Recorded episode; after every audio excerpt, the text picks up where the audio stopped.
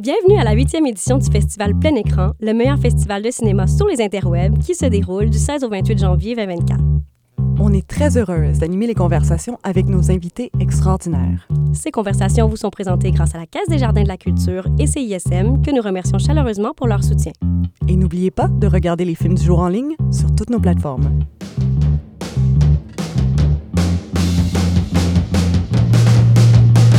Salut à tous, bienvenue au podcast Plein Écran, notre série de balados où on a le plaisir de jaser avec les cinéastes du jour. Aujourd'hui, on a les cinéastes du jour 7, donc programmation du 23 janvier, de très très très beaux films et de très très beaux et belles invités. Je suis très contente de vous avoir avec moi en studio. Donc, on a avec nous Gabrielle Demers pour Nuit Blonde. Salut. Allô Gabrielle. On a Laurence Gagné-Fréjot pour Cherry. Coucou. Coucou, j'adore. Euh, on a Amélie Hardy pour Notes sur la mémoire et l'oubli. Allô. Salut Amélie. Et on a finalement Axel Robin pour Au-delà du hors-champ. Coucou. Hello, merci à tous d'être là euh, aujourd'hui, de venir jaser avec nous. Euh, c'est super important pour nous d'avoir ces conversations-là au festival parce que ben, Plein Écran, c'est vraiment une lettre d'amour au cinéma québécois, au court-métrage qui, qui est tellement de, diversité, de richesse. Puis je pense que c'est une journée qui est quand même très exemplaire de ça. Fait que j'ai super hâte de vous entendre. C'est aussi vraiment une très, très belle année pour le documentaire. On le voit aujourd'hui dans la programmation qu'on a, mais on le voit vraiment dans la programmation complète du festival. Donc, si ça vous va, on va tout de suite se lancer. On va commencer avec le, film de Gabriel, avec Nuit blonde, euh, qui est un, coup de cœur euh, depuis très, très longtemps, que j'avais hâte qu'on ait au festival. Gabriel, qui un film qui est très, très beau. Euh, j'aimerais ça que tu commences avec l'exercice pas si facile de nous faire le pitch de Nuit blonde. C'est quoi Nuit blonde? Nuit blonde, c'est euh, l'histoire d'une une, rencontre qui se déroule la nuit, en fait. Fait que c'est deux personnages euh, marginaux qui, quand ils se rencontrent, sont sans jugement euh, l'un mm. pour l'autre. Fait que c'est un peu un film sur la liberté d'être soi-même, peut-être. Oui, complètement. Ouais. C'est un, peu vague. Très beau pitch. Non, mais c'est magnifique. J'adore ça comme ça. Mais justement, j'aimerais ça que tu me parles de l'étincelle derrière ce film-là. Je pense que ça, ça va beaucoup remonter, j'imagine, à la rencontre avec euh, Patrick. Euh, mais parle-moi un peu de comment c'est venu ce projet-là à toi. Donc, tu l'as dit, l'acteur principal du film euh, s'appelle Patrick. Dans le film, il incarne Victor. C'est un homme d'une quarantaine d'années qui vit avec un trouble du spectre de l'autisme. Puis je l'ai rencontré euh, quand je travaillais dans une friperie slash organisme de réinsertion sociale. Puis en fait, on, était les deux dans le backstore. J'ai travaillé pendant trois ans avec lui. Et puis, moi, je triais des vinyles, lui triait des films. Fait qu'on avait beaucoup de temps pour parler à propos de nos goûts cinématographiques musicaux. J'adore. Puis, ouais, il y a quelque chose euh, qui revenait beaucoup dans les films qu'il appréciait. Souvent, l'acteur principal, c'était un homme blond, tu sais. Oh, Puis là, ben, j'y avais montré les films que je faisais euh, dans Paupière Mauve, qui était un film de fin d'études. Puis, euh, ben, c'est ça, tranquillement, il s'est mis à, à, me parler de comment il rencontrait des garçons. Puis là, je ce qui m'a fasciné chez lui, c'était à quel point il arrivait à être libre malgré le fait que c'est quelqu'un de très encadré, tu sais, a mm-hmm. des intervenants sociaux, des éducateurs, mais que c'est quelqu'un qui est comme tout le temps de bonne humeur, puis qui finit toujours par faire ce qu'il a envie de faire, malgré les préjugés, et puis euh, voilà. Donc, euh, ben c'est ça. Fait qu'on est comme devenus amis par notre amour du cinéma. Puis là, je, en travaillant avec lui, je me rendais compte que quand je mettais de la musique pop, qu'on travaillait ensemble, que c'est comme s'il s'ouvrait davantage, il était plus heureux, il y avait plus de choses à dire. Fait que ça, peut-être que ça, ça a été une des étincelles de comment je, je me suis dit, OK, mais je, je comprends un peu comment il fonctionne, puis comment je pourrais le diriger dans un film. Puis là, je lui ai proposé de jouer dans un film. Il a accepté. Tu sais, pour lui, c'était quasiment un rêve, là, si on peut dire ça. Puis... Euh, puis c'est ça. Puis moi, en fait, le plus... Bon, on peut quand même révéler que c'est un film euh, qui aborde la sexualité, une façon de vivre sa sexualité de, de façon euh, peut-être euh, moins visible à l'écran. Puis pour moi, le, plus important, c'était qu'ils comprennent qu'est-ce qu'on allait faire, qu'est-ce que les gens allaient voir dans la salle de cinéma, pour être sûr qu'ils soient à l'aise avec tout ça. Puis finalement, ça s'est super bien passé. On a eu plein de rencontres avec ses éducateurs. J'ai travaillé avec un, un coach de jeu qui était spécialisé avec les personnes neuroatypiques, puis en plus, lui-même était gay, donc on pouvait vraiment parler euh, de justement c'est quoi le nightlife, euh, tu sais, en tout cas, fait que c'est comme si euh, tout le processus était sans jugement, puis c'est ça qui est ressorti du tournage aussi. Puis on le sent vraiment dans le film, comme tu le disais aussi, vraiment, vraiment, puis je veux dire, la performance de Patrick, elle est incroyable. C'est tellement incarné. C'est sûr que, justement, s'il y a beaucoup de lui dans le film, ça, ça fait en sorte qu'on s'attache tout de suite à lui, vraiment, vraiment vite. Mais quand même, Danny Moudreau est exceptionnel aussi. J'aimerais ça que tu parles de comment tu l'as casté au-delà des cheveux blonds. Est-ce qu'il était blond même? Mais non, c'est ça, Danny euh, n'est pas blond. Euh, j'étais allée voir une pièce de théâtre euh, parce que la nuit, et puis il incarnait un genre de Robert Mapplethorpe à une période de sa vie où il était travailleur du sexe même. Fait que bon, encore une fois, les cinéastes n'ont pas très, ils n'ont pas beaucoup d'imagination. comme ah oui, ok, vous pourrez le refaire. Mais je sais pas, je le trouvais tellement beau, tellement game. Puis, euh, tu sais, je l'ai pas passé en audition. C'était vraiment juste, euh, je voulais voir comment il allait interagir avec Patrick, s'il allait avoir une chimie. Puis, tu sais, dès la première rencontre, euh, tu sais, Danny Boudreau, c'est quelqu'un d'extrêmement humain. Puis que, mm. en plus, il avait déjà travaillé au théâtre avec des personnes neuroatypiques. Puis, ce qui a fait en sorte, je pense que ça marche, c'est qu'il a traité Patrick comme un acteur professionnel. Moi, ce que j'ai fait dans ma direction d'acteur, vu que je travaillais avec un non-acteur et un, un acteur professionnel, c'était de tout mettre en place pour que Patrick puisse shiner. Puis, ben, Danny, c'était comme l'accompagnateur. Fait que, le mm. film est comme écrit pour qu'il accompagne, pour que Patrick soit toujours en réaction à ce que Danny jouait. Mais oui, Danny, euh, je veux dire, je tripe dessus, là. oui, mais puis la chimie est vraiment, vraiment belle. C'est vraiment, c'est vraiment une des forces du film, euh, assurément. Mais, je veux dire, il y a aussi une direction photo qui est exceptionnelle, euh, qui est comme très sensuelle, le, jeu avec les couleurs est très, très beau. J'aimerais, c'est sûr que a la boîte de nuit comme théâtre, là, ça, ça, met cette ambiance-là, mais j'aimerais que tu en parles un peu de ton approche euh, pour la direction photo du film. Bien, ça revient à euh, comment préparer le terrain de jeu pour quelqu'un euh, qui est non-acteur. Fait que la caméra est placée pour qu'il y ait assez d'espace pour les acteurs pour improviser ou pour peut-être pas faire exactement les mm. mêmes mouvements. on n'avait pas c'était vraiment une façon de tourner qui était vraiment différente. T'sais, entre chaque prise, je pouvais pas exiger exactement la même chose de mes acteurs. Je pouvais pas faire des raccords comme on fait habituellement. Donc, c'était beaucoup des plans séquences, c'était beaucoup une caméra qui suivait les mouvements. Donc, ça, ça permettait justement euh, plus de jazz. Puis bon, ben c'est sûr qu'il y avait le concept aussi de sais, moi, ce film-là, c'est pas un documentaire. C'est vraiment. Euh, je veux révéler tranquillement ce qui se passe entre les personnages, la tension sexuelle, érotique. Fait que, tu sais, c'est pas pour rien qu'on est comme enveloppé dans la noirceur, puis des fois, il y a un peu de lumière qui nous révèle un peu des secrets tout au long du film, tu sais. Mais. Euh, ouais, c'est ça. Puis la couleur, mais on, a, on a essayé de, de, jouer aussi avec sa signification, là, mais j'avais lu en, faisant des recherches sur euh, l'autisme que, bon, la couleur bleue, c'était comme la couleur la plus apaisante souvent. Fait que c'est pour ça que, mettons, dans les toilettes, quand l'intimité se développe, ben que là, on, on, passe du rose au bleu tranquillement, d'essayer de tamiser l'ambiance. Puis, euh, ben ça, je, ça fait un bout le contour avec le film, fait que sûrement que je radote bien des affaires, là, mais euh, quand on a tourné la, scène d'intimité, on voit presque rien, il n'y a pas de nudité, tout est, plus dans le ressenti des personnages pour aider justement Patrick à nous donner l'impression qu'il ressent du plaisir sexuel. On avait placé une lumière au-dessus de sa tête parce que ça provoquait chez lui une, une genre d'hypersensibilité euh, à la lumière, donc il pouvait faire des genres de micro-mouvements qui faisaient penser justement euh, à du plaisir sexuel. Fait que c'est ça, c'est comme si toutes les décisions du film ont été faites pour arriver à jouer ce que j'avais besoin pour le scénario. Puis est-ce que euh, au scénario il était impliqué, euh, Patrick, ou c'est que tu l'as consulté? Comment ça s'est fait au niveau de l'écriture? Tu sais, avec Patrick, je, j'aime je peux tout le temps imaginer qu'est-ce qu'il répondrait à telle situation. Je l'ai tellement côtoyé, je sais ce qu'il dirait, je sais ce qu'il penserait. Puis moi, j'avais pas besoin de lui poser des questions nécessairement sur sa sexualité. Je suis jamais allée en profondeur pour lui demander ah comment tu vis ça avec telle personne. Tu tout ce que j'ai su, c'est qu'il aime beaucoup sortir dans les clubs gays à Montréal, puis que ça lui arrive des fois de donner de l'argent à des garçons. Mais à partir de là, moi, j'ai fait de la recherche de mon côté sur les travailleurs du sexe, sur les personnes neuroatypiques. Qu'est-ce qui peut être, mettons, vraisemblable? Qu'est-ce qui ferait aucun sens? Puis à partir de là, moi, j'ai écrit ce que je pensais qui pouvait être réaliste. Puis moi, je faisais juste lui poser des questions. J'étais comme, ah, mais ça, est-ce que tu ferais ça, toucher les cheveux à telle mm. personne? Tu sais, ça a plus été comme ça. Pour moi, c'était vraiment important. Euh, de justement euh, de, préserver sa vie intime, tu sais mais ça reste une fiction. que ça, puisse être réaliste quand même. Oui. La ligne Ouais. est quand même fine. C'est euh, intéressant comme équilibre. Je pense que tu y arrives très, très bien aussi. Le film est très touchant, là, justement, dans cette rencontre-là. Euh, et j'aimerais ça que tu parles un peu de sa réaction, hein, Patrick, en voyant le film. Je pense que ça nous intéresse tous.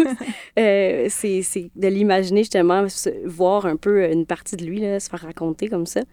Ben oui, Patrick, euh, je l'ai invité à toutes les projections qu'on a fait à Montréal. Il a vu vraiment souvent le film. Euh, ben, tu sais, il, est- il est très, très fier du film.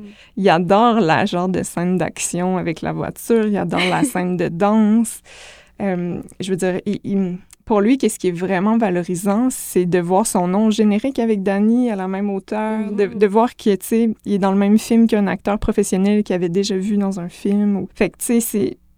Il, il est très fier, puis, puis pour lui, ben, c'est... C'est un peu comme dans le film, là, c'est juste normal qu'est-ce qui se passe dans le film, Oui, si oui. je peux dire ça de même. là. Oui, puis- puis le film le fait bien ressentir ça. euh, c'est c'est une des forces, je crois. là. Il n'y a pas de jugement, comme tu disais au début. Moi, j'avais une petite question. euh, je trouve ça vraiment intéressant, en fait, comment tu... euh, comment tu t'es préservé, en fait, cet espace de création de la fiction tout en étant dans un cadre euh, naturaliste, réaliste, mais en, voulant comme avoir une pudeur par rapport à la vie sexuelle de ton personnage. Après, on dirait que je me pose la question comment, comment Patrick, est-ce que lui arrive, est arrivé à discerner en fait qu'est-ce qui était euh, de l'espace de création puis de l'imaginaire versus lui qui incarne son propre rôle ou un autre, un autre personnage ou est-ce comment lui euh, voyait ça en fait? ce qui est important à dire avec Nuit Blonde, je pense, c'est que, on a, fait ce film-là avec un homme sur le spectre de l'autisme qui a une quarantaine d'années, donc qui a déjà son bagage, qui a déjà son vécu. Il n'y avait rien dans le film euh, qui lui était inconnu, en fait. Tu sais, le, travail du sexe pour euh, les personnes euh, neurodivergentes, surtout les, les hommes adultes, c'est quelque chose que j'ai appris qui était quand même courant. Donc, moi, le film essaye aussi de légitimer les travailleurs du sexe, de montrer que ben, peut-être que c'est les seuls qui peuvent arriver à combler un besoin dans la société. Donc, je pense que le film pose surtout des questions à savoir, bon, mais comment est-ce qu'on pourrait les protéger? Comment est-ce que les personnes qui ont, qui ont besoin de ces services-là, l'argent vient de où? Euh, donc, c'est ça. Je pense que ce que le film a fait, ce qui, la chose qui a pu euh, inciter Patrick à faire quoi que ce soit par rapport au film, c'est de vouloir jouer dans un autre film. Tu sais, très, très tôt dans le processus, quand je lisais le scénario avec lui, tu sais, j'ai- expliqué tout le temps que ça, c'était Victor. Tu sais, que je suis pas en train de dire que toi, tu fais ça. Tout ce que je veux savoir, c'est est-ce que ça, pour toi, ça pourrait arriver ou est-ce que ça, c'est quelque chose que tu pourrais aimer ou en tout cas. Puis, qu'est-ce qui était qu'est-ce qui m'a comme confirmé qui, qui comprenait vraiment que c'était un personnage, c'est que sur le plateau, quand les gens l'appelaient euh, Patrick, il répondait non, c'est Victor. Puis c'est quelqu'un qui avait déjà fait des cours de théâtre plus jeune, puis que vu que sa passion, c'est le cinéma, il a toujours fait beaucoup de recherches sur c'est quoi le métier d'acteur. Fait que pour lui, c'était comme quelque chose qu'il avait vraiment envie de faire. Puis ça, ça, ça a rapport, puis ça n'a pas rapport à ce que je vais dire, mais moi, ce que j'ai trouvé peut-être le plus confrontant avec ce film-là, c'est de moi, en tant que cinéaste, toujours devoir défendre les intentions que j'avais, qu'est-ce qui est bien, Mhm. qu'est-ce qui est mal, qui est extrêmement difficile. Tu sais, même juste moi, me déplacer en festival avec lui, comment les gens vont me percevoir par rapport à lui? Est-ce que j'ai abusé de lui? Puis, tu sais, en plus, Mhm. c'est un peu le thème du film, tu sais. Je- j'ai voulu jouer avec ça, tu sais. Est-ce que ben, les spectateurs s'inquiètent pour lui, mais après, pourquoi? C'est parce Ouais. que c'est une réalité qu'on connaît pas du tout. Si je, mettons Patrick dans sa vraie vie, je sais que c'est pas quelqu'un qui a envie de tomber en amour. Il aime la nouveauté, il aime dater plusieurs personnes. Fait que, tu sais, c'est comme un rapport au monde qui est vraiment différent. Mais, euh, en tout cas, moi, j'avais l'impression qu'il comprenait ce qu'on faisait, puis c'est pour ça que on avait un coach de jeu spécialisé pour les personnes neuroatypiques, puis qu'on a fait plein de rencontres avec euh, ces éducateurs. Mais après, ce qui est particulier du film, c'est que on pourrait croiser Patrick au centre-ville dans un club qui ressemble au film, tu sais. C'est quelque Ouais. chose qu'il aime. Mais je pense que c'est aussi ce qui fait que c'est tellement incarné, euh, Mhm. justement. Puis, tu sais, je veux dire, je, je comprends que ça a dû quand même être difficile parfois à défendre ce, ce film-là. Euh, je pense que tu le fais dans une tendresse infinie. Puis, euh, tu sais, pour moi, tes intentions sont très, très claires et très belles. Mais il y a aussi, euh, dans le film, comme tu dis, cette notion-là qui est explorée, mais aussi celle de consentement que je trouve quand même très présente et très claire. euh, que j'imagine que c'était important aussi euh, dans, justement, tu t'attaques à un sujet qui est quand même, comme tu dis, sensible, euh, qu'on aborde moins souvent de cette façon-là, ou en tout cas avec des communautés marginalisées, Mhm. mais de le faire justement euh, quand c'est pas une situation d'abus, qu'on est quand même dans une situation de consentement, même s'il y a une petite Ouais. ambiguïté, tu sais. Mais ce que je trouve difficile avec le film, c'est que c'est comme pas un film qui surligne tant que ça les choses. Puis des fois, j'ai l'impression Mhm. que c'est comme. Ah, on dirait que c'est le genre de film qu'il faut avoir écouté deux fois pour comprendre ce que j'ai voulu faire. Tu sais, parce que le consentement, ouais. comme t'en parles, il est placé de façon tellement euh, anodine au départ. Tu sais, pour moi, là, juste la scène d'intro, c'est lui qui décide qu'est-ce qu'il met dans son hot dog. Mais je sais pas si les gens, tout de suite, ils sont comme, ah, il prend des décisions. Mais tu sais, moi, c'est ça. À chaque scène, le personnage de Victor prend une décision pour montrer qu'il fait quand même souvent qu'est-ce qu'il veut. Mais, euh, Mais ouais. écoute, moi, peut-être que c'est parce que je l'ai vu plusieurs fois. c'est ça. mais j'ai vraiment tout saisi ça. Mais je pense que c'est une force du film d'être autant en subtilité et de ne pas appuyer les choses. En tout cas, moi, c'est comme ça que, que je, le, je le reçois. Puis, euh, ben, on se dit que si les gens ils ont des questions un peu, ben, ils viendront écouter le podcast pour t'entendre parler de la démarche et tout, puis voir que tout a été, euh, je pense, très, très bien fait. Puis, tu sais, justement, tu parles d'avoir été euh, en contact avec les éducateurs. Quand même, tu sais, je pense que ça, ça part tellement d'une place d'amour. Ça se sent dans le film euh, complètement. Même si le fait qu'il ait joué dans ce film-là, ça lui donnait envie de vivre encore plus sa sexualité, ben je pense que c'est bien. Complètement. D'une certaine façon. Puis qu'est-ce qui a été beau dans le film? Parce qu'il y a la moitié du film qui est effacé, là, qui est supprimé.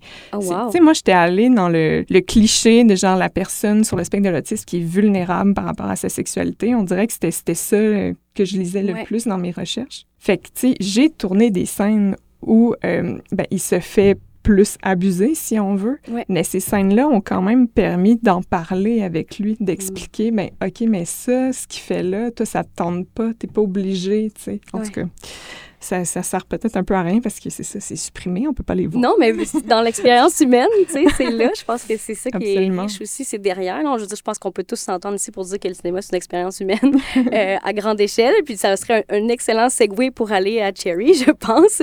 Parce que s'il y a bien une expérience humaine, euh, c'est ce film-là, cette rencontre-là euh, avec, avec Marie-Lise. Euh, je sais pas si tu veux nous le pitcher, Laurence, justement, pour commencer. Comment tu le vois, ce film-là? Ben, tu l'as nommé, c'est une rencontre avec euh, une, une personne exceptionnelle. Euh, puis en fait, comment c'est arrivé, c'est qu'une amie à moi m'a parlé de Marie-Lise, de ce personnage-là plus grand que nature.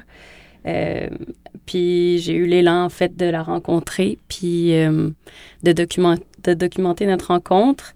Fait que je dirais que c'est c'est essentiellement ça. Après ça, ça s'est articulé autour d'une liste qu'elle a voulu faire elle-même de choses qu'elle voulait qu'on fasse ensemble.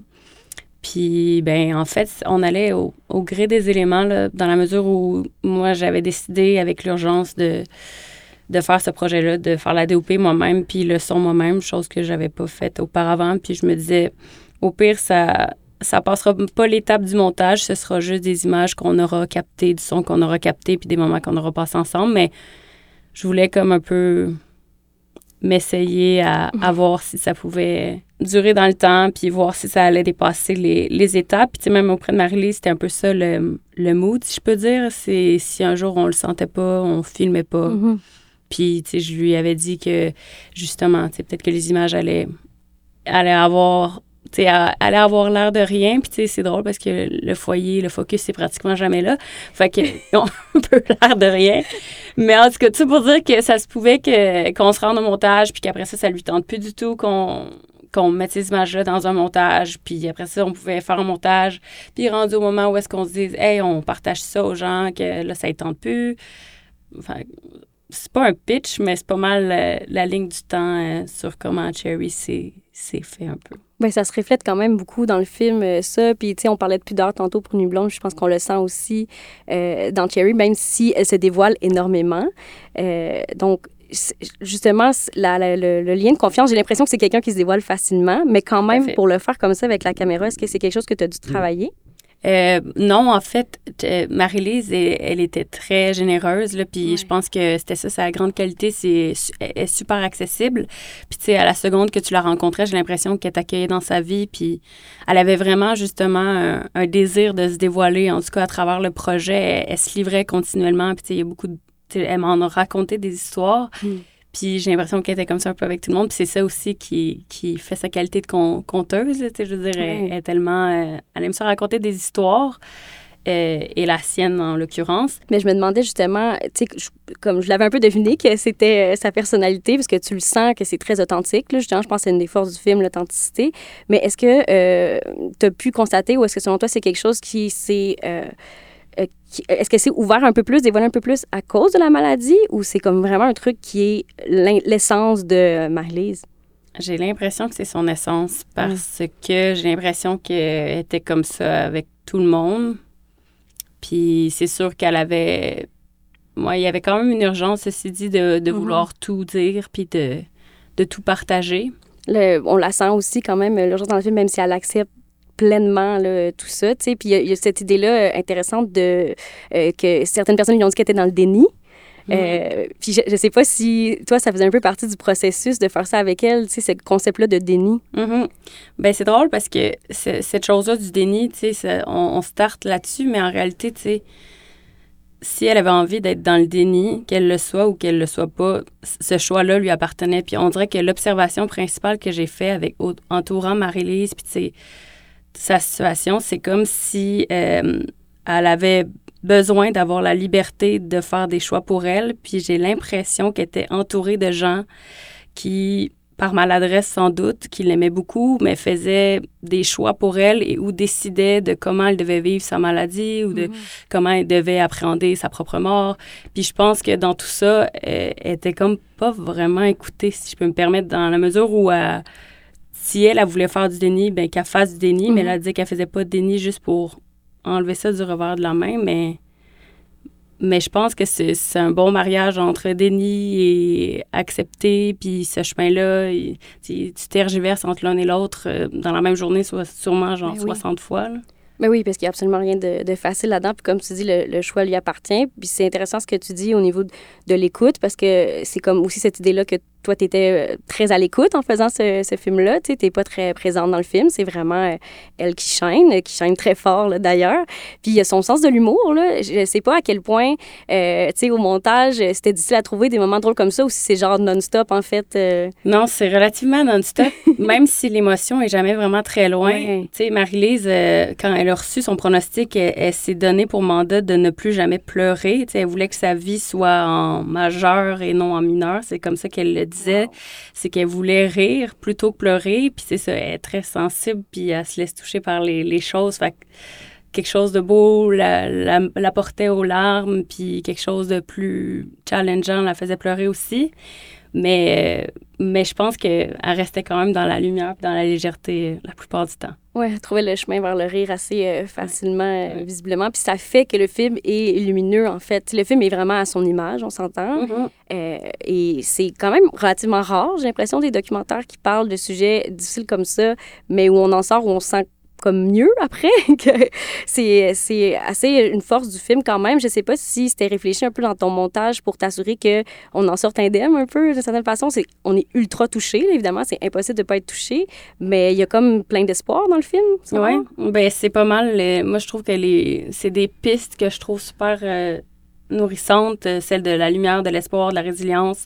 Puis aussi à travers euh, l'amitié, puis la solidarité, il y a beaucoup de gens qui étaient autour d'elle, puis euh, qui l'accompagnaient, puis sa grande, sa grande peur, c'était la solitude, puis de la voir, de voir que autant de gens étaient au rendez-vous pour justement qu'elle soit possible. Je sais pas, j'ai l'impression que autour de Marie-Lise, il y avait tellement de lumière déjà.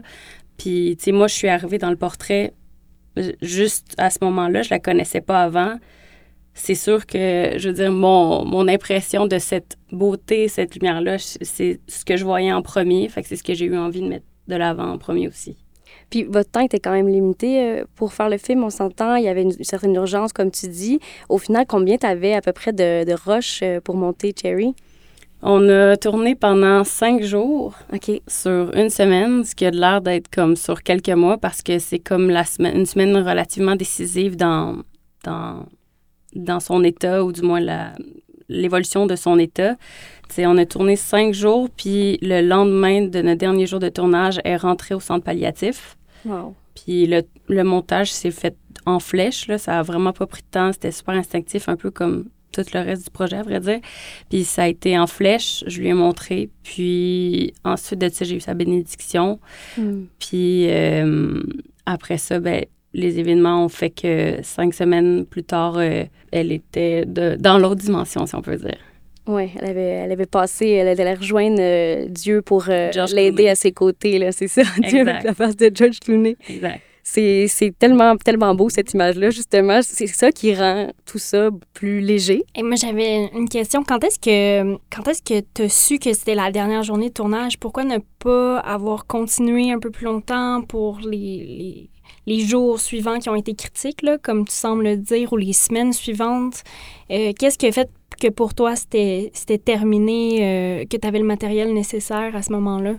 En fait, euh, ben déjà, on a, nous, on a continué à se voir, euh, Marie-Lise puis moi, suite à, ben, à partir du moment qu'elle était aussi dans, dans le centre palliatif. Puis j'avais toujours le matériel, puis tout ça, mais j'ai comme décidé de ne pas l'amener, surtout parce que les intentions de Marie-Lise, elle, elle voulait qu'on s'éloigne de tout ce qui était du sensationnalisme. Puis, tu sais, je trouvais que arriver au centre palliatif, ça devenait comme vraiment son petit truc à elle. Puis, je voulais pas euh, à- à faire une entrave à son intimité, si je peux dire. Puis, c'est pour ça qu'on dirait que. Puis, même, on dirait que c'est même quasiment pas. C'est- Je le nomme de façon consciente, mais à vrai dire, sur. Quand on était en train de le faire, c'était pas aussi conscient. C'est comme vraiment intrinsèque. C'est. c'est... J'ai sûrement tout ce que j'ai besoin.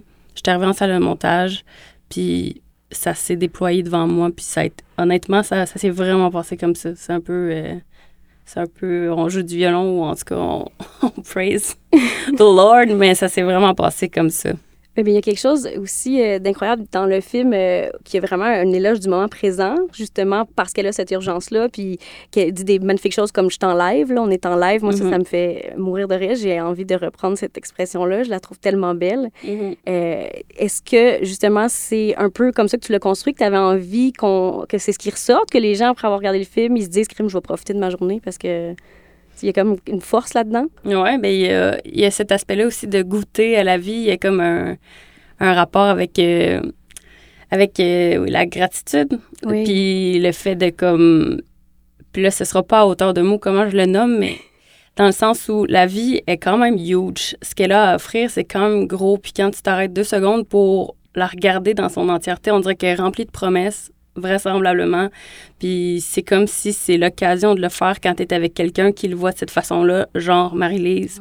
Puis elle est dans, elle est dans une disposition qui est encore plus en, en position de l'envisager de cette façon-là, la vie. Oui. Fait que euh, je trouve, je trouve que c'est contagieux, puis je trouve que c'est une belle contagion. Fait que c'est une, si ça peut être ça quand que tu finis de, de regarder Cherry te faire comme un crime, ouais, c'est fucking nice, let's go.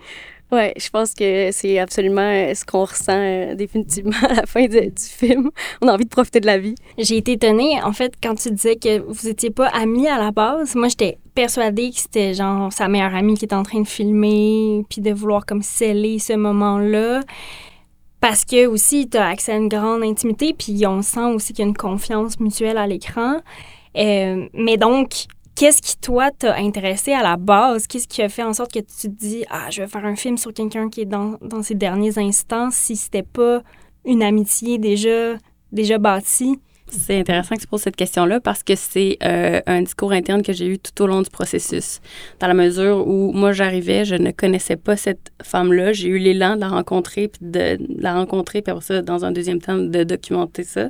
Mais cette affaire-là de qui suis-je, moi, pour arriver dans sa vie à ce moment-là, de vouloir en prendre des images, s'il y a comme un sentiment d'imposteur, est-ce que mes intentions sont réelles, sont nobles?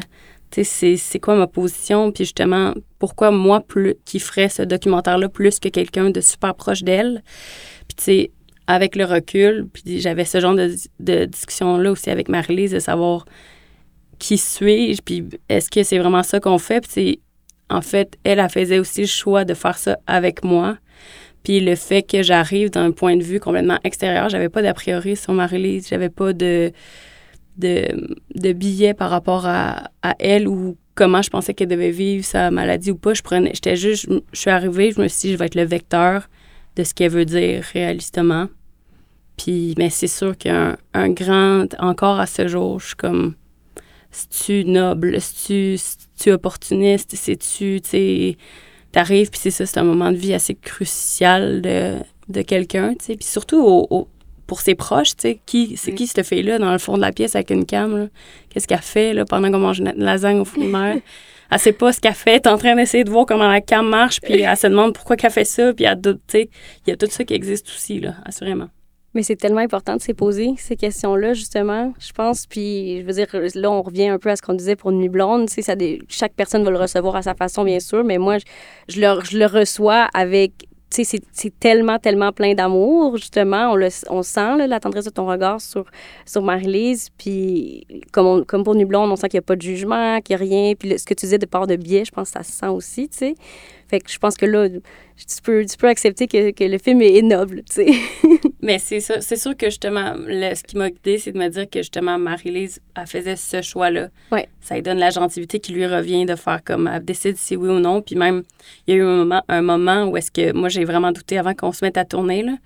J'ai, dit, hey Marie, je pense pas que ça va se faire. Je, sais pas comment prendre ça. Il y a trop de monde autour de toi. Tout le monde va trop, va, va, va juste ju- juger ou douter de mes intentions. Puis je pense j'ai pas envie d'aller là. Genre, c'est chill. Puis elle était comme, non, je veux le faire. J'ai fait une liste. je veux aller là. Non, non, non, non. On dirait que dans ta réflexion qui, qui est comme probablement super intense là, dans le cas du sujet comme ça, mais je pense que c'est quelque chose comme documentariste qu'on se pose constamment. Là, à quel point on bénéficie de documenter d'une situation qui n'est pas nécessairement la nôtre, puis de quelle manière on le fait, puis des fois, notre démarche légitimise tout le processus, mais des fois, le- les gens te, te jugent sur le résultat, tu sais, donc ils voient le résultat, puis un peu comme ce que Gabrielle, tu disais dans Nuit Blonde, cette ambiguïté-là de que tu as été opportuniste en mettant quelqu'un à l'écran qui, qui, a- qui a des facultés dont le public pense qui, qui sont peut-être altérées ou Ben, c'est ça qui est dur, c'est que, tu sais, moi, je le connais assez, mais tu sais, c'est comme, je vais pas commencer à parler de lui, la personne, c'est un film de fiction. Oui. Mais, pas besoin non plus, je pense. mais Non, c'est vrai ça. que je vois totalement. Mais exact, mais je pense que c'est une question de nous, comme, comme documentaristes ou cinéastes, de s'ancrer dans, dans une façon de, de se légitimer puis de s'accorder la valeur au-delà de ce que les gens vont, vont peut-être pouvoir tirer comme hypothèse. tu sais. Mais je ferai un segue pour aller à ton film, Amélie, parce que justement, Note sur la mémoire et l'oubli, euh, c'est intéressant parce que tu accumules tellement d'images que tu as ces questionnements-là là, de... Tu as des recherches d'images, tu as des images que tu filmes aussi, bien sûr. Mais j'aimerais ça t'entendre sur le, processus de sur la mémoire et l'oubli parce que ton cinéma euh, me fascine d'une part, mais aussi je trouve que c'est toujours comme euh, très. des films parfaits pour plein écran. Là. Ça a toujours comme notre énergie, somehow. Fait qu'on on aime, on aime bien te suivre. Puis celui-là, ben, il fait pas, euh, il fait pas exception, là. Vraiment, je pense que c'est très cohérent avec la ligne qui est plein écran, mais j'aimerais que tu en parles de ce processus-là, de cette façon de faire du documentaire. Ben, pour moi, Note sur la mémoire et bl- et l'oubli, c'est euh, ben, c'est drôle d'en parler parce que, tu sais, on dirait que ça fait quasiment, je pense, quatre ans que je l'ai tourné, Wow. ce film-là. Fait que pour moi, il- il- le processus de création date d'une... Ben, il, Presque une autre il est comme dans là. une continuité de création, mais pour moi, il fait... C'est comme un... Un petit sparkle qui est arrivé sur la route parce que il, il s'est financé euh, avec euh, une mini bourse du calque. là. Je pense qu'on avait comme 5 ou 10 000 dollars pour le faire. euh, Puis ça s'est financé vite, ça s'est tourné vite, monté vite. Puis finalement, mais ce qui est arrivé, c'est qu'on a dû bon, le, le mettre en suspens en termes de distribution pour, pour des raisons logistiques. Là. Ouais. Donc, donc, ça me fait toujours plaisir d'en parler, mais il y, y a comme ce rapport-là un peu au passé. Puis je pense que euh, à cette époque-là, j'avais vraiment envie de faire justement un film collage léger, euh, rapide, euh, autant dans le rythme du résultat du film que dans la quand- dans l'acte de, de création, euh, parce que là, je vous parle peut-être un peu plus des coulisses que de la réflexion dans le film, mais je pense que j'étais dans un moment où j'étais tannée euh, de l'anti-spontanéité du Mhm. médium du cinéma, Ouais. qui est comme super long à faire financer, que je pense qu'en sortant de l'université aussi, on se met un, un grand poids à essayer d'analyser puis de sur-intellectualiser nos, nos démarches de film, puis de euh, mettre des virgules partout, partout, partout, puis d'avoir autant d'espoir, puis finalement, bon, le film est ce que c'est, puis euh, on est content ou pas, là, tu sais. Mais j'avais comme une envie vraiment de, de création rapide puis efficace. Fait que de là, je pense que est née aussi cette espèce de forme où j'ai rapiécé un peu des, des images qui m'étaient accessibles ou j'ai même filmé des images euh, dans une esthétique un peu euh, anti... euh, anti-léchée, là. Tu sais, on, on est allé... C'est brut. là. avec une vieille cam, euh, faire des zooms sur la rue sans autorisation, sans, tu sais, comme euh, vraiment dans un esprit un petit peu plus euh, arty punk euh, Ouais. qui m'a fait beaucoup de bien. Fait que je pense que par, pour répondre à ta question, ça, c'est une, une façon de le voir. Puis après ça, ben, sinon, la genèse, ben, c'est c'est un film qui est basé sur un, un essai qui s'appelle Un présent infini de Raphaël Germain. C'est un court essai de- d'une centaine de pages euh, que je vous invite vraiment à lire, puis qui, qui, qui est quand même assez proche du film, ou, dans le sens où il est quand même beaucoup plus dense et complexe. Là. Euh, mais moi, j'ai comme rapiécé en fait des, des extraits euh, du, du- de, de l'essai qui, que je trouvais qui créait des images fortes, puis qui me faisaient rire, ou qui, qui, qui venaient rejoindre mes propres réflexions. Puis j'ai comme créé une nouvelle courbe narrative avec ça. Puis est-ce que les chapitres étaient présents dans l'essai ou ça, c'est toi qui es venu euh, rythmer avec ça? Non, pas vraiment ça. C'est euh, les chapitres n'étaient pas présents. En fait, dans l'essai de base, euh, l'auteur, l'autrice en fait alterne entre ses réflexions sur le grand thème de la mémoire en général, puis son père qui est en train de, de dépérir de, de l'Alzheimer. Puis c'est vraiment intéressant comme corrélation. Puis c'est drôle parce que ma grand-mère aussi est atteinte d'Alzheimer. Puis à ce moment-là, euh, il y avait comme le début de son diagnostic. Fait que pour moi, ça résonnait beaucoup en moi. Puis je pense que j'ai pas osé ou voulu aborder, mettre moi-même en corrélation ce texte-là avec ma grand-mère pour plusieurs raisons. Je pense qu'il y a comme peut-être une, une, une pudeur que je me suis imposée. Peut-être que je voulais pas tant aller là non plus. En réaction au fait que c'est ça, j'avais comme envie de légèreté un peu dans ma vie Oui. à ce moment-là. Fait que je sais pas qu'est-ce qui explique ça. Puis des fois, je le regrette. Je me dis, ah, j'aurais dû comme aller plus en profondeur puis comme aller là où ça... Pour moi, ça résonne Mhm. réellement, tu sais. Pas que ça résonne pas, mais... T'es pas allé deep deep, là. Ben non, toi. dans le sens où, Ouais. comme, si on grattait, je on pourrait plus parler, tu sais, probablement Ouais. de- de- d'autres choses. Fait que... Mais toutes les thématiques qui sont abordées dans le film me parlent vraiment parce que, euh, tu sais, depuis que je suis petite, je, je documente la vie autour de moi, tu sais, de Mhm. différentes façons. Puis j'en ai fait un métier maintenant. Fait que, fait que oui, il y a quelque chose aussi de très identitaire là-dedans. Oui, complètement. Puis je veux dire, moi, une des choses que j'aime du film, c'est justement qu'il pose peut-être plus de questions, euh, qui amène de réponses. Euh, puis ça, c'est quelque chose aussi qui, qui est possible parce que justement, tu peut-être pas allé trop profond dans ton expérience à toi, tu sais. Je pense qu'on aurait pu s'y reconnaître, là, ça aurait été quelque chose d'universel aussi, définitivement. Mais là, ça fait vraiment quand même un film que j'ai l'impression qui me pose plein, plein de questions, puis que j'ai envie de réfléchir, j'ai envie d'aller faire des recherches. On sent les recherches que toi, t'as faites, puis ça donne envie d'en faire, je trouve, d'aller lire sur euh, Fernando Pessoa, puis de, ça donne un peu envie de, de faire tout ça. Mais tu fais tout ça avec légèreté, oui, mais avec un timing comique aussi quand même assez incroyable.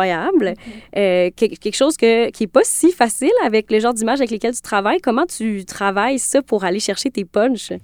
Hey, c'est tellement. Pour moi, les images sont, sont tellement révélatrices de, de, de ce rythme-là ou de ce timing-là. Euh, fait que, je sais pas, je me sens comme différemment de, de, de toi. Mais en fait, ben quoi?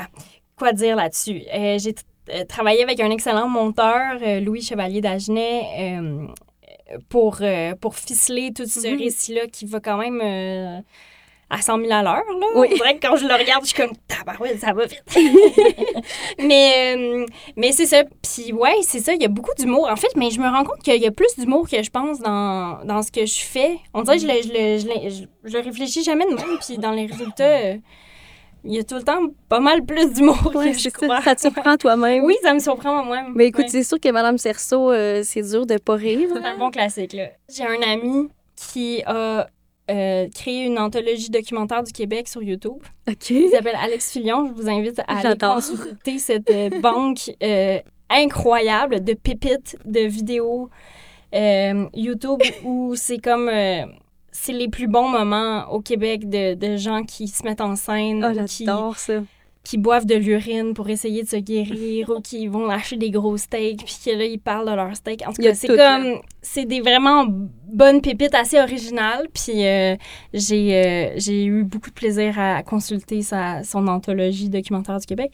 Puis euh, j'ai j'ai pris ce clip-là. C'est que- vraiment une bonne recommandation. Là. Oui. Ça donne très envie d'aller se plonger. Moi, ça m'a vraiment rire parce que mon copain vient de la Gaspésie, puis il la connaît, là, Madame Cerceau, puis il est comme, ben oui, tel coin de rue. Puis je suis comme, oh, wow, OK, c'est merveilleux. C'est une légende, cette femme-là. sais. C'est plusieurs cerceaux quand même, il faut le dire. Il faut y donner. Mais tu vois, mais, la, la semaine dernière, j'étais à Bogota, en Colombie, pour euh, présenter le film, puis ça l'a pas vraiment ri. Ah ouais. à ce moment-là, alors que dans les salles au Québec, c'est comme, c'est instantané parce qu'on a cette référence-là qui est tellement Exact. ancrée en nous. Fait que je pense qu'il y a peut-être aussi quelque chose de l'humour Ouais. québécois ou de nous, C'est nous rire de culturel, notre l'humour, pathétisme, des fois, de notre absurdité, là. Ouais, ouais, est capable quand même un peu de rire de nous. Oui, là. exact, Il y a définitivement de ça euh, là-dedans. Puis, ben écoute, moi, je le trouve très drôle, le film. Je le trouvais drôle ton film précédent aussi. Fait que je suis probablement un très bon public pour tes films. Mais je pense qu'il y, a il y a quelque chose dans le timing euh, comique qui est toujours, euh, toujours au rendez-vous. Mais le film fait réfléchir quand même. C'est ça qui est une force. Puis ça va vite, mais comme, euh, je trouve quand même, c'est un très bon exemplaire d'un court-métrage euh, extrêmement efficace que tu packs beaucoup de choses, justement, dedans. Puis après ça, ben on a plein de chemin à faire de notre côté. C'est, j'aime beaucoup ça, les films qui nous laissent beaucoup de place euh, comme, euh, comme spectateur, comme spectatrice. là. C'est, c'est quelque chose, je pense que c'est quelque chose de très riche quand même. Ben, merci. Mais ça fait plaisir. Je suis là pour euh, vous dire à quel point j'aime vos films. Axel, on va finir avec toi pour euh, Au-delà du hors-champ, qui est un film bonbon. Mon Dieu, que ce film fait du bien. J'avais presque envie de dessiner Marilyn Cook, qui était sur notre comité de sélection parce qu'elle avait écrit euh, Incroix fucking yab, A+++ à ton film. Elle a euh, trippé sa vie. Ça lui a fait beaucoup, beaucoup de bien. Fait que je me suis dit, je vais te le partager. Ça fait toujours du bien à entendre. J'avais super hâte d'aller voir le film quand j'ai vu son commentaire dans le- les notes. Parle-nous déjà de, de- du pitch là, du film. Là. Essaie de nous le pitcher. Comment je le décris, c'est euh, une équipe de tournage euh, qui prépare euh, un plan dans un studio et peu à peu, leur mouvement se transforme, leur mouvement glisse dans la danse pour montrer l'espèce de chorégraphie naturelle des plateaux de tournage. Oui, il y a comme un hommage au plateau de tournage, euh, mais qu'on se dit aussi qu'on aurait envie que tous nos plateaux de tournage soient comme ça, parce que c'est quand même très, très cool. Euh, Parle-moi de la, de la direction artistique, là, parce que c'est comme tellement flamboyant, tellement beau, euh, un peu de Wes Anderson, euh, du pastel. Comment tu l'as abordé, justement, cet élément-là? Dans le fond, euh, à la base, c'est drôle parce que je voulais un studio tout en noir, Oh, wow! avec juste une table au centre et un éclairage en feuillage. Et peu à peu, à force de me dire, ouais, je pense pas que c'est exactement ça que je veux, tant qu'à faire un film pour le plaisir, tant qu'à faire un film sur le plaisir de tourner. Ouais. Euh, peut-être mettre un peu plus de couleurs, parce que je suis plus dans les couleurs. Ok, peut-être un peu plus éclairé, peut-être un peu plus... Et finalement, je me suis dit, ok, non, que- si vraiment je voulais faire le, le top top euh, de ce qui me plairait, Mhm. euh, je pense que j'irais plus en mode euh, les demoiselles de Rochefort. Oh mon Dieu, c'est pour ça que ça m'a parlé autant de ton film. Ouais, ok, je vois l'inspiration très, très pastel. J'adore ça. Ok, Demoiselle de Rochefort, puis il y en a d'autres? Très candide aussi. Oui, Il y avait aussi un peu de Jacques Mus, c'est con, mais y a quelque chose de juste l'aspect très coloré, Mhm. euh, dans le plaisir. On prend des grandes Ouais. images, on, se promène dans les villes. Euh, J'adore euh, les maisons. D'ailleurs, j'aime beaucoup les maisons d'intro, des notes. Puis, il y a, y y vraiment tout un plaisir aussi d'aspect théâtral. Donc, un décor qui sonne faux. Ouais. à la base dans mon, dans mon, dans mon plan initial de, d'une table au centre avec un spot. Il y a quelque chose de très théâtral. Mhm. J'adore les, les, les, les, décors où est-ce qu'il y a juste un quart de maison. Oui, oui. Et tu, tu vois très bien qu'il n'y a rien derrière, tu vois très bien qu'il n'y a rien à l'intérieur. Et, euh, et donc je me suis dit, ok, on essaye. Puis j'avais une amie euh, que son beau-père était charpentier, donc il nous a aidés euh, Wow. à construire. J'ai dit, est-ce que c'est possible? Ouais. Oui, ok, Ah, c'est précieux! let's go. On le fait. oui, tant mieux, parce que oui, c'est absolument magnifique. Puis euh, oui, ce côté-là, très décor, très... euh, ben, il y a vraiment beaucoup d'amour du cinéma, en fait, euh, dans, le, dans le film, là, on le sent. Puis pourquoi une, une chorégraphie? Parce que, tu aurais pu faire ce film-là, puis le faire vraiment comme euh, juste une espèce de faux making-of, ou, tu sais, comme cet hommage-là euh, aurait pu se faire euh, sans la danse. Mais là, on est vraiment dans un film dansé. Je sens quand même l'influence de, de Rochefort, là, mais pourquoi ça, ça t'est venu naturellement, cette idée-là de chorégraphier le film? En fait, ben, j'ai toujours été intéressé par la danse. J'en Ouais. ai fait quand même longtemps différents styles. Euh, ben, pas beaucoup, mais un petit peu, mais sur étalé. Euh, et j'ai toujours voulu faire des films de danse aussi. Mhm. Et intégrer, idéalement, intégrer la danse dans de la fiction, sans nécessairement faire une comédie musicale. Ouais. Ça, c'est un truc, on va y travailler. Mais là, je me suis dit, OK, il faut peut-être commencer par faire un film de danse tout court. Et après, on verra comment on l'intègre. Euh, donc, je me suis dit, OK. J'aime aussi dans la danse ce qui est très mis en scène. Euh, donc, des fois, oui, le mouvement pour le mouvement, mais souvent aussi transformer des actions quotidiennes Mhm. ou des, des gestes qui naturellement sont très chorégraphiques, naturellement très dansés, et de juste aller les exagérer un peu, Ouais. ou de les mettre en scène, ou tout d'un coup rajouter euh, un t-shirt fluo avec une grande perche, euh, pour, une grande perche en blanc, euh, pour que ça devienne tout d'un coup pas explicite, mais on voit qu'il y a une volonté. C'est genre, ok, tu fais ce mouvement-là, d'accord, c'est ton travail. Maintenant, fais-le avec une perche en blanc. Ah, tout d'un coup, tout d'un coup, c'est de la danse, c'est Ouais. beau. On, on comprend qu'il y a une intention de, de voir les choses différemment, de, de, de- de percevoir le côté artistique de la, de la chose. C'est aussi que euh, depuis le début, euh, les premières fois où été sur des plateaux, euh, mes propres tout premiers plateaux au, iPhone avec des amis euh, Ouais. à l'école secondaire, il y avait quelque chose de très chorégraphique dans la gestion de l'équipe. Puis au début, tu es réal, DP, prod, tu ton propre pied aussi. Ouais. Comme Laurence sur Cherry. exact. Et, et- et le fait de devoir coordonner tout le reste, ça, ça prend en fait un- ça prend des ampleurs de, de chef d'orchestre, des, am- des Ouais. ampleurs de chorégraphe. Et, et je trouve ça très beau. Et j'aime beaucoup quand, une fois que la caméra tourne, tout le monde, tout d'un coup, Oui.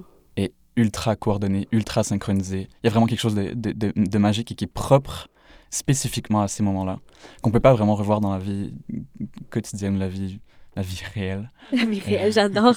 Mais c'est vrai qu'on sent une cohésion folle qui est comme vraiment un, un hommage à, à- quel point c'est un travail d'équipe, justement, de, de faire un film, puis que tout le monde rêve le même projet, puis ils travaillent dans le même sens. Il y a quelque chose de très... C'est très méta, là, justement, dans le film qui donne envie d'être sur tes plateaux, Axel. C'est le fun euh, comme ça. Ça donne très envie d'y être. L'énergie est assez contagieuse. là. Je pense que c'est une des choses nous a- qui nous a beaucoup marqué en faisant la, la programmation de ce film-là, qu'on se disait que les gens, ça allait leur faire du bien, autant qu'à nous euh, quand on l'a reçu. Mais comment tu travailles avec le, pour la chorégraphie? Parce que à l'écriture, tu sais, je suis curieuse de savoir à quoi ça ressemble, puis après ça, comment tu transformes ça en chorégraphie? En fait, il y avait des, il y avait des mouvements spécifiques euh, qui m'intéressaient. Il y avait des... En fait, il y a des, des mouvements cinématographiques naturels qui, tout d'un coup, tout d'un coup, quand tu en fais de la danse, ça devient Mhm. comme... Ça va de soi, c'est de la danse. Comme le Euh, clap, puis tout ça. Comme le clap, Ouais. comme n'importe quel dolly, je trouve ça très chorégraphique. Complètement. Euh, les perches, je trouve que c'est les, les plus grands danseurs du monde. Euh, et, et- et donc, je voulais mettre tout ça ensemble. Donc, je travaillais avec mon ami euh, qui avait fait un peu de danse, un peu de- en fait, de la danse du cinéma, et qui était la personne parfaite pour savoir, OK, quelqu'un qui aurait fait uniquement de la danse aurait pas saisi certaines blagues Mm. ou certains... je sais pas, certains, certaines dynamiques propres au plateau. Et quelqu'un qui aurait fait juste du cinéma et pas de danse, bah, dans ce cas, pourquoi demander pour une chorégraphie? Donc, on a travaillé rencontre ensemble. aussi entre les deux arts. Oui, exact. Je trouve qu'ils sont très, très compatibles. Donc, on a travaillé ensemble graduellement, puis on a intégré très rapidement euh, les interprètes. Puis, c'était, en fait, c'était à moitié chorégraphi- chorégraphié, si on veut. Il y avait aussi beaucoup de, OK, ben, à ce moment-là, il faut telle énergie. OK.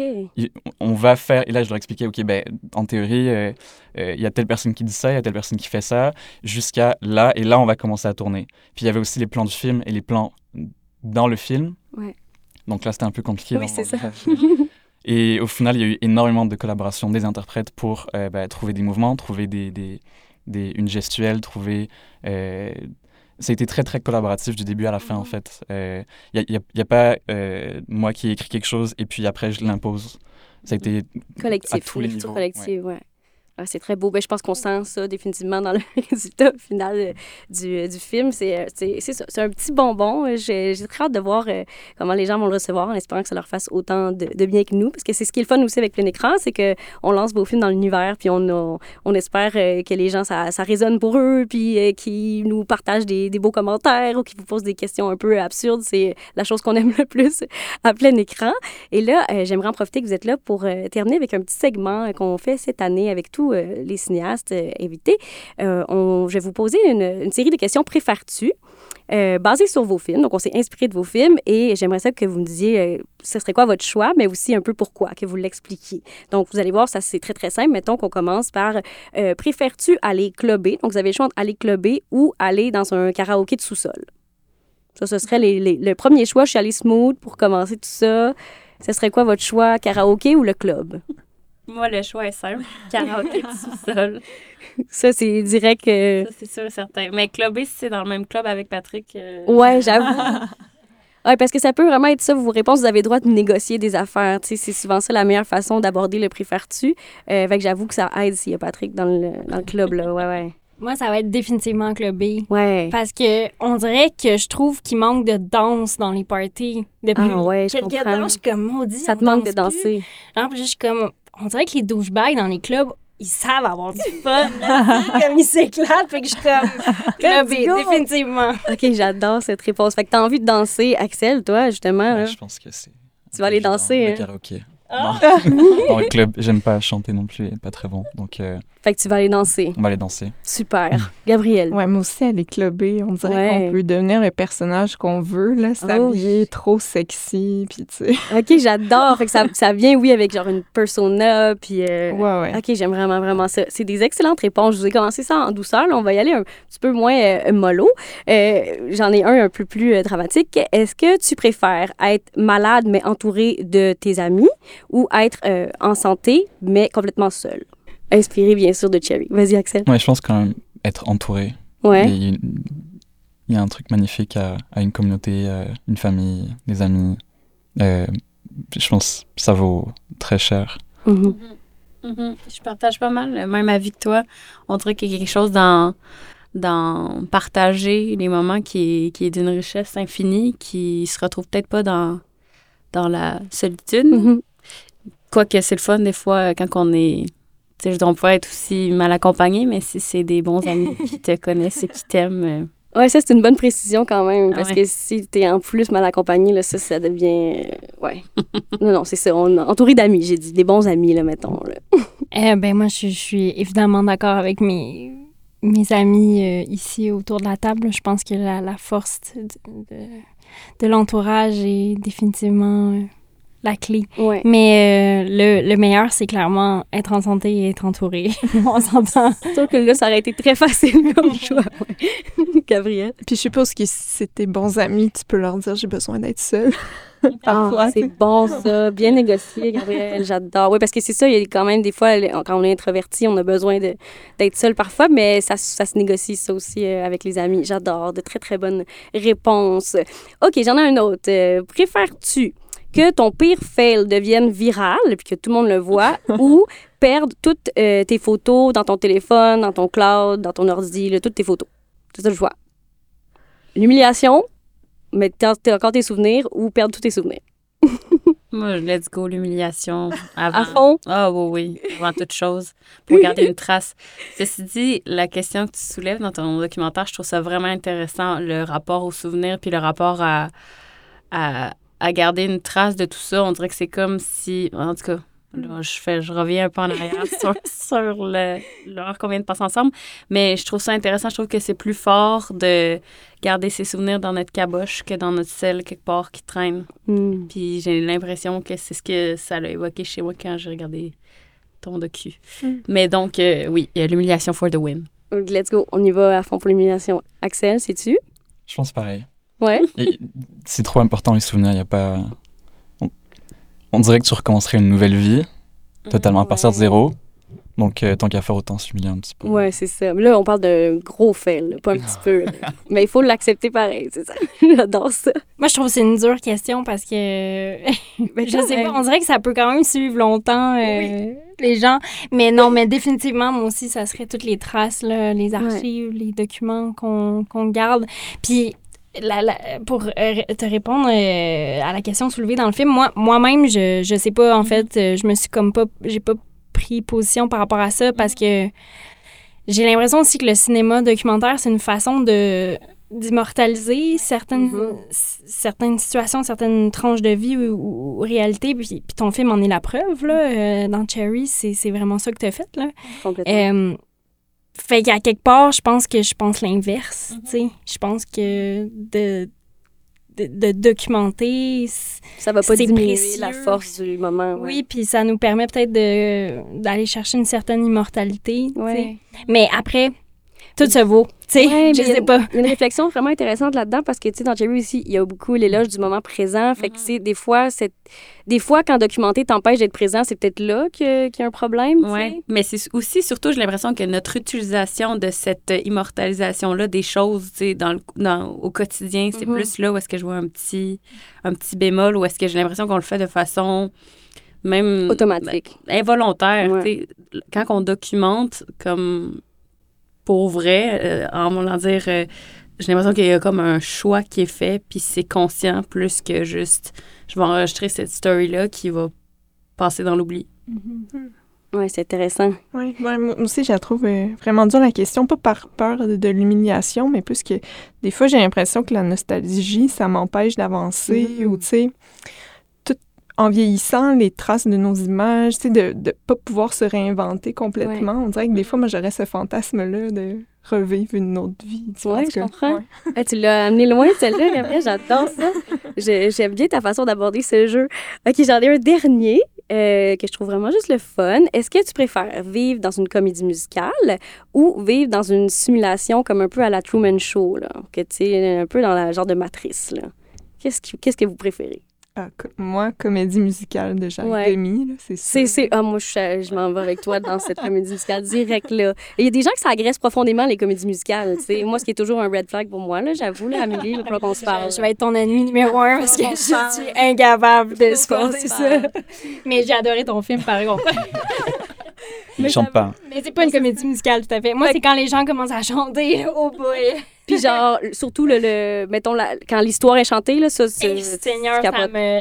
Je je- je suis pas capable, j'en écoute pour essayer, ça. là, mais mettons même La La Land. là, Ça marche pas, je- là. Non, non, non, non, non. Ah, c'est Je fou. suis allergique, mais, mais aussi Truman Show, terrible. Ben, c'est mais ça, quand en même. même temps, on dirait qu'il y a une part de moi où je voudrais découvrir Hum. comme la clé. Tu voudrais être la personne qui... Ouais, ouais, ouais. L'envers du décor. Il y a comme quelque chose de, Ouais, ouais, de ouais. stimulant, peut-être. J'aime bien, j'aime bien.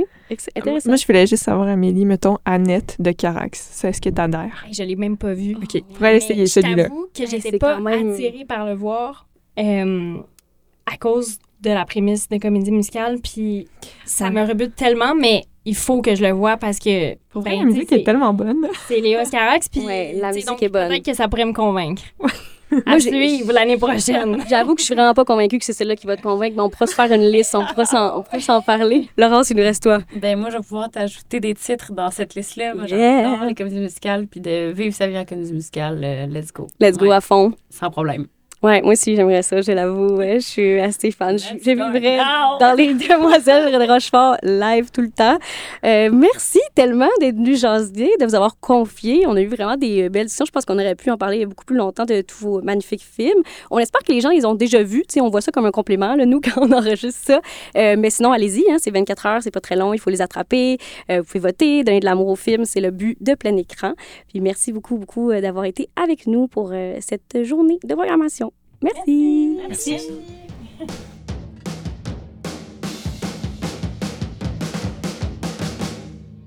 Ce podcast vous est présenté grâce au soutien de la Caisse des Jardins de la Culture. La Caisse des Jardins de la Culture est une coopérative financière qui se dédie à 100% aux artistes, artisans et travailleurs autonomes. Alliés des artistes, moteur de l'économie culturelle et tremplin des organismes et entrepreneurs, la Caisse de la Culture est sensible et à l'écoute de la réalité et des besoins de ses membres et les accompagne dans la réalisation de leurs projets personnels et professionnels, le tout par le biais de conseils adaptés.